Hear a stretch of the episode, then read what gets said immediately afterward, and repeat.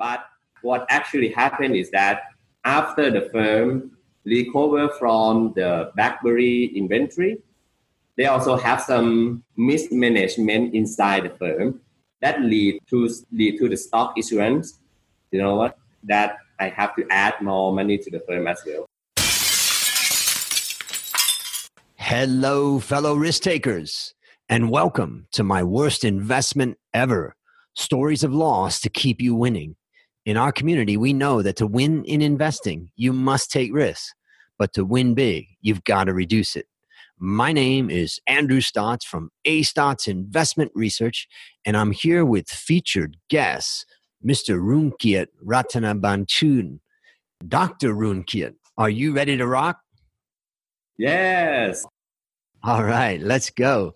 So, Dr. Roongkit is currently working as a full-time lecturer at Chulalongkorn Business School. He graduated with a bachelor's in engineering, in automotive engineering from Chulalongkorn University also, and a master's of science in quantitative finance from Cass Business School, and a PhD in the topic of pension fund management from the London School of Economics and Political Science. Sounds pretty smart. Fund management and bank management. He was awarded the 2017 CFA Institute Best Paper Award in Microstructure, also a research scholarship in microfinance from the National Research Council of Thailand, and recently a research scholarship in the area of risk management of saving cooperatives from the Thailand Research Fund. Roongkit, take a moment. Tell us a little bit about yourself. Okay, so actually I am now currently working as a full-time lecturer at Chulalongkorn Business School. And I'm also an associate director of the BBA international program here as well. So if one of you are interested to apply for the BBA program, then you can contact me as well. Yes. Fantastic. I was just talking to someone recently who was talking to me about the quality of education in business in Thailand and how much it's improved compared to when people like myself came here many years ago. So that's great. So now, it's time to share your worst investment ever. And since no one goes into their worst investment thinking it will be, tell us a bit about the circumstances leading up to it and then tell us your story. Okay. So my worst investment ever happened maybe 7 years ago. And actually it is because of my mistake in analyzing the future prospect of the firm. And at that time, the firm that I invested in has got some problems about selling the products, okay? And this car firm is just a wholesaler, okay? They sell BlackBerry smartphone, you know, BlackBerry smartphone. And in that year, the sale dropped a lot, okay? And I think that the stock price has dropped so far, okay? So I decided to get in after the stock price dropped, okay? But because of my mistakes in analyzing of the period that the business will turn around, then I have to stay with the firm for more than 4 years. You know what? At first, I thought that the business can recover from the loss of inventory maybe by 2 or 3 quarters. But what actually happened is that after the firm recover from the BlackBerry inventory, they also have some mismanagement inside the firm that lead to the stock issuance. You know what? That I have to add more money to the firm as well.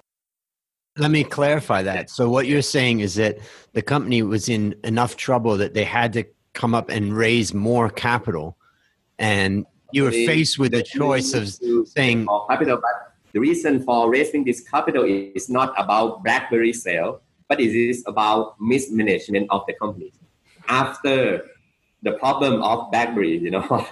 And the problem that you were faced with at the time, just so that listeners understand, is that you had already invested money into this business and you were probably frustrated at the performance.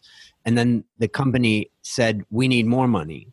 And if you don't put in more money, you're going to actually, the value of what you have is going to fall even further. And therefore, your choice is either at that time to get out or put more money in.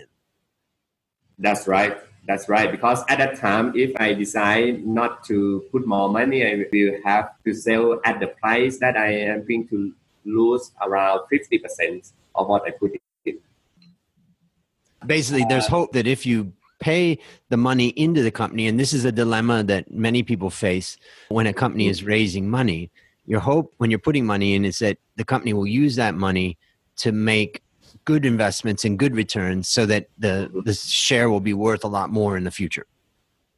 Yes, that's right. But at that time, just that I don't have no choice and I just have to put more money and wait for maybe 1 or 2 years that the business will recover from the second problem that they create. So it took me around 4 years before I can get out from that business. But when I got out at the price that I get around 10 or 20% of profit.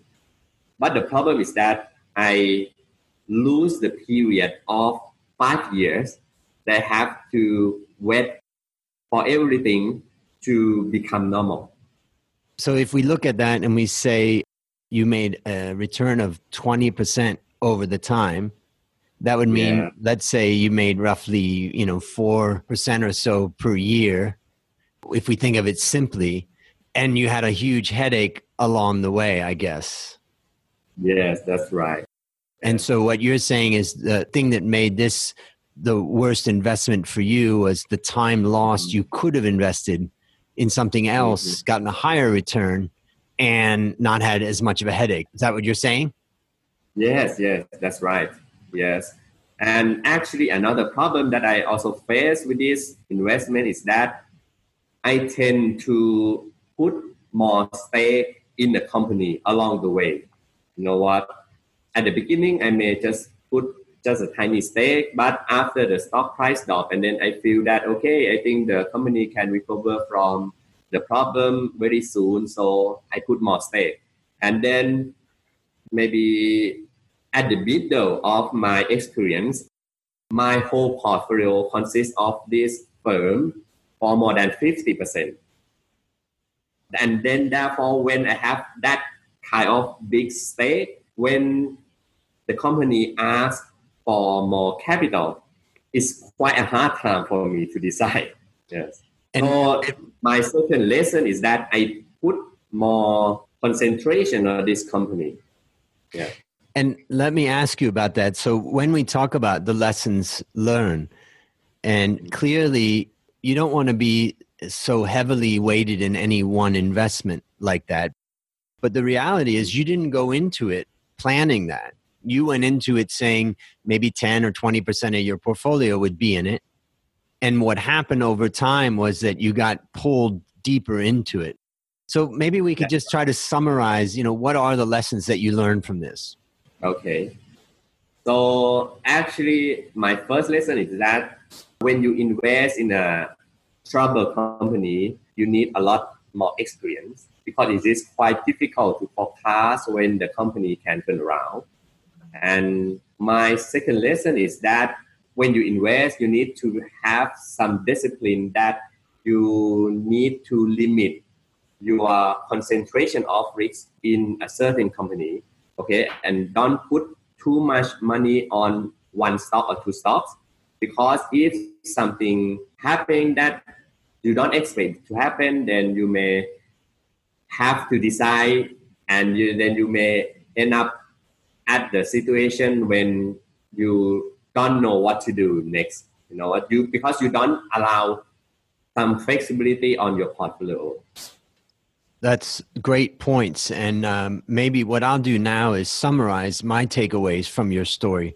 One of the things that goes back to a paper that I actually wrote and published when I was doing my PhD, and that was trying to balance risk and return for the average investor. And in that paper, I basically came to the conclusion that 10 is the number of stocks that the average individual investor should hold in Asia. Meaning if you hold less than 10, you're not getting the benefit of diversification. So you may be hoping that you get a higher return by owning 5, right? If you own the right 5, you may get a really high return. But the reality is that 10 is enough to eliminate about 80% of the risk related to individual stocks. Now, the other problem, the other constraint that we have as an individual investor is it's hard to find and monitor stocks. And therefore, owning more than 10 stocks would be almost impossible for someone unless it was a full-time job. So that brings us to the point is that if that was the case, if ideally a person, an individual could hold 10 stocks, my next recommendation is they should hold them in equal weighting. And I think that brings us to the point that you make, which is at what point does a value of a stock go above or below that 10% that you have to say, okay, I promise myself I will take action. Well, above it, I've done a lot of testing and have found that above, letting it run is not a bad thing. But on the downside, that's where you get the opportunity to say, if this goes down, let's just say I bought it at 100 and it goes down to 80, I'm out. And I think that that brings us to another point that I think is really valuable about your story, is that something that people don't think about is that each investment that you have could require more money. That's not everybody thinks about that ahead of time. Of course, if you have a startup company, everybody plans that it's not going to take that much money and all that, but eventually it's going to take more money. So you must be ready to double, let's say, the amount that you've invested in that startup and have that money available, or else you or the startup could be in trouble. The second thing is something related to a public company or a listed company is the concept of a rights issue. If a company decides to raise capital and they do a rights issue where you get a right to buy the shares to keep your proportion of ownership the same, the fact is that that could double the amount that you have to pay into the company. If you don't have that money available to do it, the value of your existing shares are going to fall. So I think that from an investing perspective, one of the lessons I take away is that to remember when you're investing something that you must be prepared that at least some of your investments will actually consume more money than you thought, and you'll have to put more in. So be prepared for that. Those are my lessons. Would you have anything you would add to that? Did I miss anything? No, not at all. Because actually what I learned is that at that time, my investment style is that I invest less than 5 stocks, as you say. But after my experience, then I add more stock to my portfolio. And then at this time, I have around maybe 10 or 15 stocks in my portfolio. Yeah. Yep. And just to reduce the individual risk of each firm. And then now I change my way of investment into something that I focus more on the factor investing. I may come up with some kind of factor that I think it may create some additional return for me, but then I try to remove all the individual risks, and then I will just only have that kind of factor risk in my portfolio. Yeah. Got it. Okay, so based on what you learned from this story and what you continue to learn and teach, what one action would you recommend our listeners take to avoid suffering the same fate? I think it's a difficult question, because sometimes if you avoid, then you may end up selling at the bottom. You know what? So what I suggest is that you will not end up in this situation if you have a diversified portfolio, and then it will be easier for you to maybe just let it go and then begin it again. I think that's great advice. And the point is if you had a diversified portfolio of, let's say, 10 stocks, and one of them, you needed to contribute to one of them, you could always sell one of the other ones to raise the cash necessary. So I think that's great advice. Yes. All right. Well, listeners, there you have it. Another story of loss to keep you winning. To find more stories like this, previous episodes, and resources to help you reduce your risk, visit MyWorstInvestmentEver.com. Now, as we wrap up, Dr. Roongkit, thank you again for coming on the show. I know it's painful talking about our losers, but our listeners are learning to win as a result. Do you have any parting words for our audience? So, good luck with your investment. Yeah, and don't end up with my situation. Okay. Great lesson learned to diversify and put that into action. Well, that's a wrap on another great story to help us create, grow, and protect our wealth. Fellow risk takers, I'll see you on the upside.